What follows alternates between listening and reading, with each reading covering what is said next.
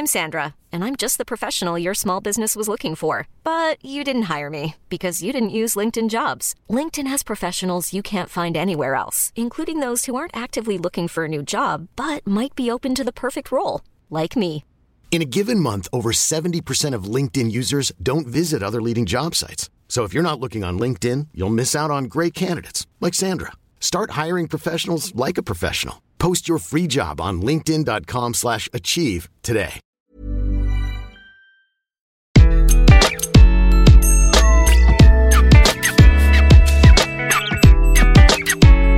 Bonjour, je suis Gaël Châtelain-Berry, bienvenue sur mon podcast Happy Work, le podcast francophone le plus écouté sur le bien-être au travail.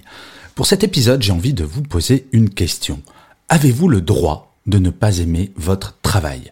Je ne vais pas vous mentir, l'expression même de bonheur au travail me fait dresser les cheveux sur la tête. Comment pourrais-je trouver au travail quelque chose après lequel je cours depuis toujours dans ma vie personnelle? J'aime beaucoup la définition du bonheur que donne Saint Augustin. Le bonheur, c'est continuer à désirer ce que l'on possède. Il n'est socialement pas acceptable de dire que l'on n'aime pas son travail. Ce dernier est souvent érigé comme un totem, la preuve de notre réussite, la chose pour laquelle nous existons au regard de la société.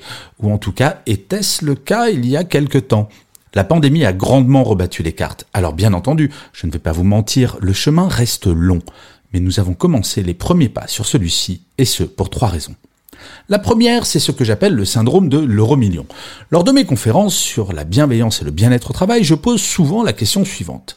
Si vous gagnez 50 millions d'euros à l'euro million ce vendredi, qui dans cette salle ne change rien, absolument rien, à sa vie professionnelle? Eh bien, figurez-vous que depuis des années que je fais cette conférence, le nombre maximum de mains levées suite à cette question est de une, c'est souvent le PDG ou la PDG, mais bien souvent aucune ne se lève. Dans l'écrasante majorité des cas, nous souhaiterions changer quelque chose dans notre quotidien au travail, mis à part quelques personnes qui travaillent pour une passion. Si nous revenons sur la citation de Saint Augustin, nous ne désirons pas quotidiennement ce que nous possédons, professionnellement parlant.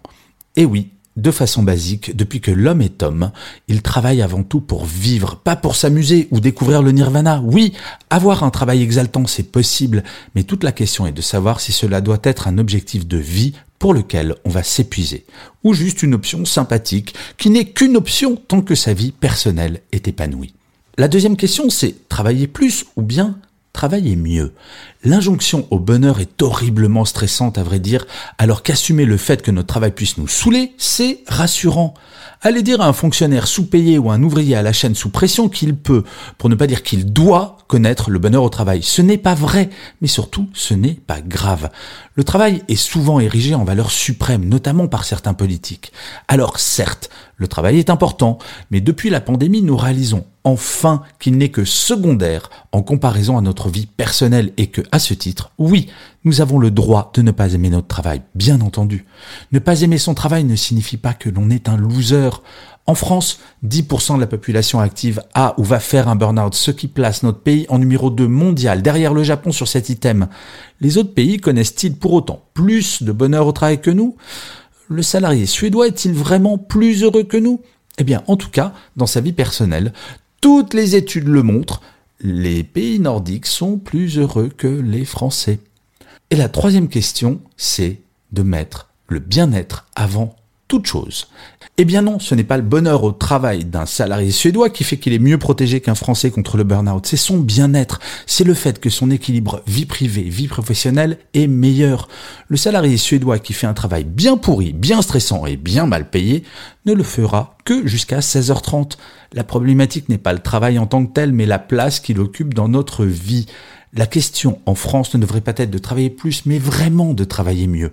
L'injonction au bonheur professionnel peut nous faire passer pour des gros losers.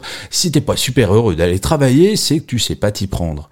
Mais quelle horreur Par contre, si nous parlons de bien-être au quotidien, je l'affirme, quel que soit son travail, quel que soit son boss, nous pouvons améliorer notre bien-être au quotidien, même si notre entreprise n'en a que faire. Le problème central du concept du bonheur au travail est que chaque individu n'en maîtrise pas l'ensemble des données, mais surtout que factuellement, il y a énormément de salariés qui n'aiment tout simplement pas leur travail et qui n'ont pas le choix à cause de l'économique.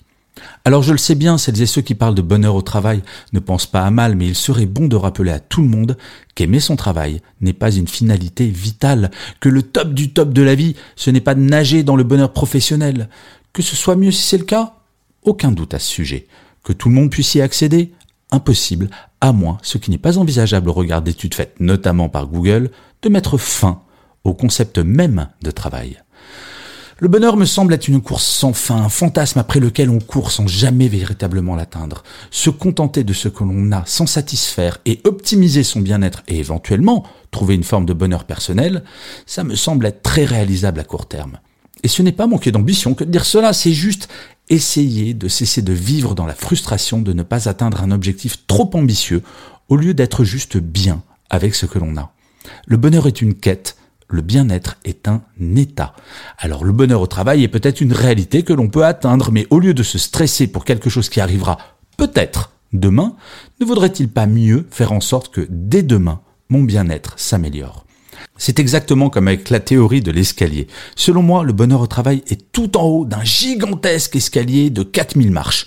Et c'est assez déprimant de considérer la distance qui me sépare de celui-ci. Le bien-être, ou plus exactement, le mieux-être, commence dès la première marche. Et monter une marche après l'autre, ça, nous pouvons toutes et tous le faire. Certains arriveront peut-être en haut de l'escalier, et tant mieux pour eux. Mais pour tous les autres, ce n'est absolument pas grave tant que vous avez décidé de commencer l'ascension avec enthousiasme. Et d'ailleurs, vous, quel est votre niveau de bien-être au travail?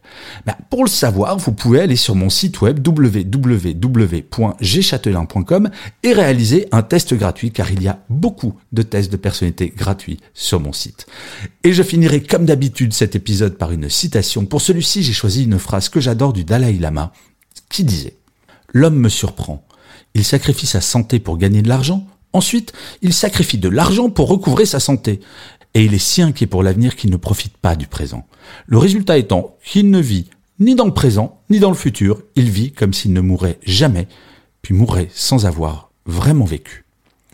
Je vous remercie mille fois d'avoir écouté cet épisode de Happy Work. Je vous dis rendez-vous au prochain et d'ici là, plus que jamais, prenez soin de vous.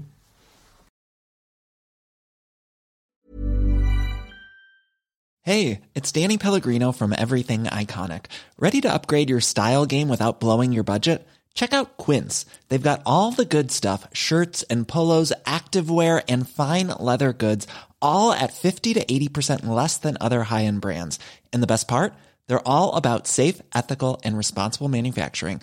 Get that luxury vibe without the luxury price tag. Hit up quince.com slash upgrade for free shipping and 365 day returns on your next order. That's quince.com slash upgrade.